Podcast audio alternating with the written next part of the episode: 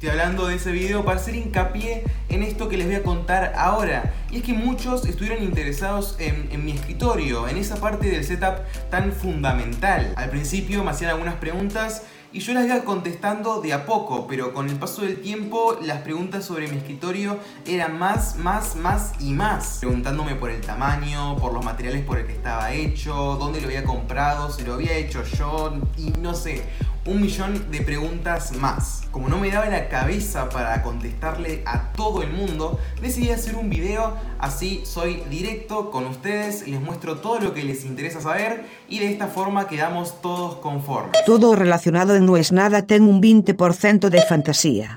Non aceptamos queixas.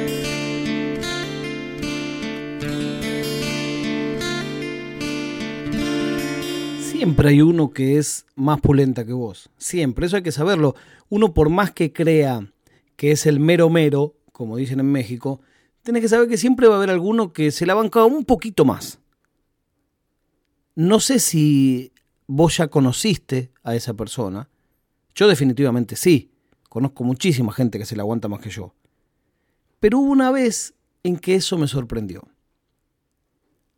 Primero quiero pedir disculpas por no haber hecho el podcast el día de ayer. Si alguien prendió internet. Ayer fue el evento por el que vine a Argentina, así que estuve todo el día con eso.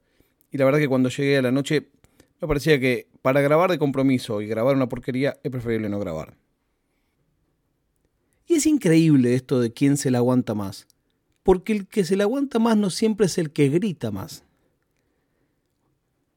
de casualidad en este viaje coincidí con un querido amigo que vive en Medellín.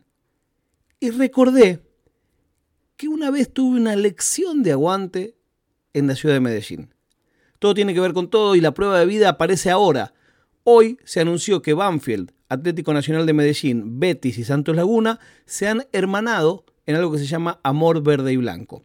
Esto se dio genuina y espontáneamente porque obviamente son cuatro equipos que usan camiseta verde y blanca, y porque de cierta manera había ya buena onda entre los clubes.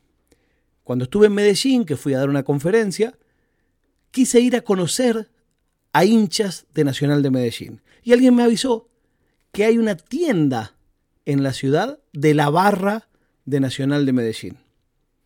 Me daba un poco de cosa, yo tengo una posición crítica de las barras, pero dije, es un negocio, a la calle, lo voy a ir a conocer. Además, el dueño es amigo de un amigo mío. Cuando llegué ya me impresionó, me recibió el fundador y me contó cómo fue que pusieron esa tienda. Después de años de mucha violencia en Colombia, alguien dijo, ¿por qué no empezamos a ordenar un poco todo? Y la barra, para poder financiarse, puso un local que vende camisetas autorizadas por el club, remeras, merchandising, etcétera, y la barra hoy en día no tiene ningún tipo de actividad violenta. Claro que le pregunté más cosas. Imagínate, ser miembro de una barra en Medellín tiene ciertos requisitos. O por lo menos los tenía.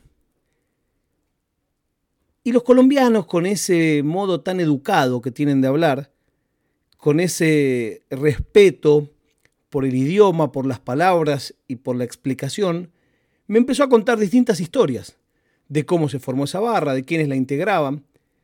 Y en un momento, con una elegancia que no tiene paralelo en otro lado. De verdad que los colombianos, imagínense que en algunas regiones de Colombia los hermanos se tratan de usted uno a otro. Hermanos. Los novios se tratan de usted uno a otro.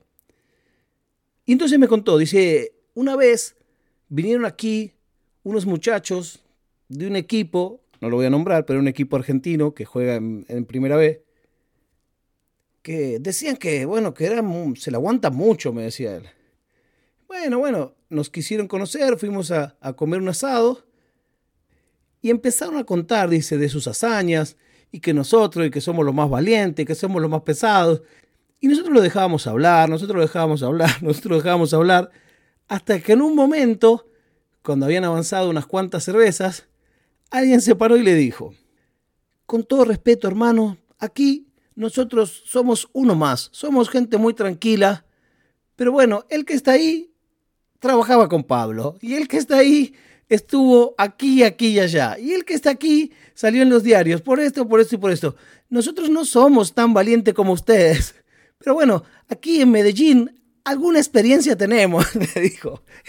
Y, me encantó porque le llevó como tres horas de aguantarse a los otros hablando pavada de cómo eran los más valientes, de cómo eran los más guapos y de cómo eran los más pesados.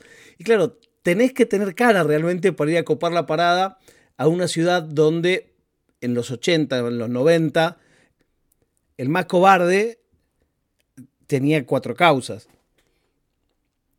Siempre recuerdo esa anécdota, es como, una, como un baño de agua fría de la bravuconería por parte de la humildad. Bueno, se termina la semana. El lunes tampoco habrá podcast porque estaré en el aire, volando de regreso a Madrid. A partir del martes retomamos el ritmo. Hay otra noticia y es que por propuesta de Rodrigo en el grupo de Capuchino, hemos creado un grupo de Telegram. Si tenés Telegram, agreganos en t.me barra no es nada podcast.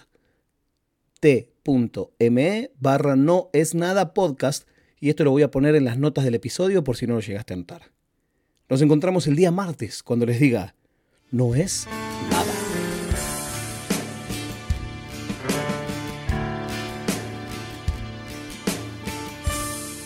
Oficina Nerd Podcast.